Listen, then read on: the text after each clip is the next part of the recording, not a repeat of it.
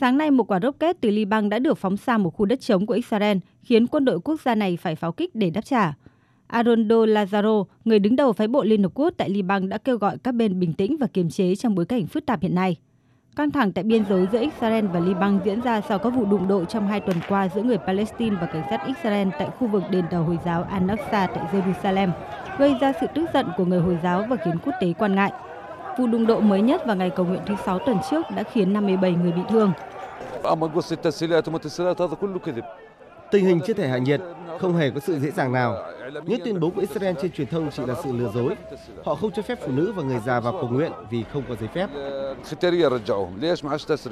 Các nhóm vũ trang Palestine tại giải Gaza cũng đã phóng hai quả tên lửa nhằm vào Israel liên quan đến những căng thẳng tại khu vực đền thờ này. Đáp lại Israel cũng đã nhiều lần không kích giải Gaza sau một thời gian dài yên tĩnh. Trước những căng thẳng tại đền Al-Aqsa, quốc tế liên tiếp bày tỏ quan ngại, bao gồm cả những nước Ả Rập có quan hệ với Israel. Các tiểu vương quốc Ả Rập Thống Nhất cũng đã phải triệu đại sứ Israel lên để phản đối. Về phần mình, Thủ tướng Luân phiên Ngoại trưởng Israel Yair Lapid khẳng định nước này đã luôn cam kết giữ nguyên trạng của điểm nóng linh thiêng ở Jerusalem. Ông Lapid nêu rõ, người Hồi giáo cầu nguyện trong khu đền Al-Aqsa, còn tín đồ không phải Hồi giáo chỉ được phép tới tham quan. Điều đó chưa có gì thay đổi và sẽ không thay đổi. Israel không có kế hoạch chia tách Al-Aqsa cho các tôn giáo khác. Còn theo Thủ tướng Israel Naftali Bennett, nếu Israel không thiết lập trật tự tại khu đền Al-Aqsa, hàng chục nghìn người Hồi giáo sẽ không thể cầu nguyện tại đây trong tháng lễ Ramadan. Hôm qua trong cuộc điện đàm với Tổng thống Mỹ Joe Biden, Thủ tướng Israel cũng đã nhấn mạnh các nỗ lực của nước này để ngăn chặn bạo lực và kích động bạo lực tại Jerusalem.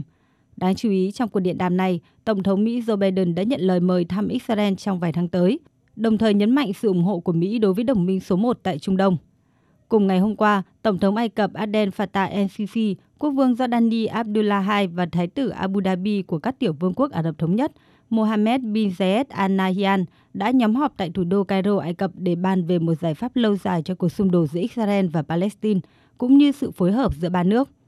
Lãnh đạo ba nước Ả Rập đã nhấn mạnh tầm quan trọng của việc tôn trọng nguyên trạng pháp lý và lịch sử tại khu đền thờ Hồi giáo Al-Aqsa ở Đông Jerusalem, kêu gọi các nỗ lực duy trì sự ổn định trong bối cảnh căng thẳng leo thang ở khu vực này.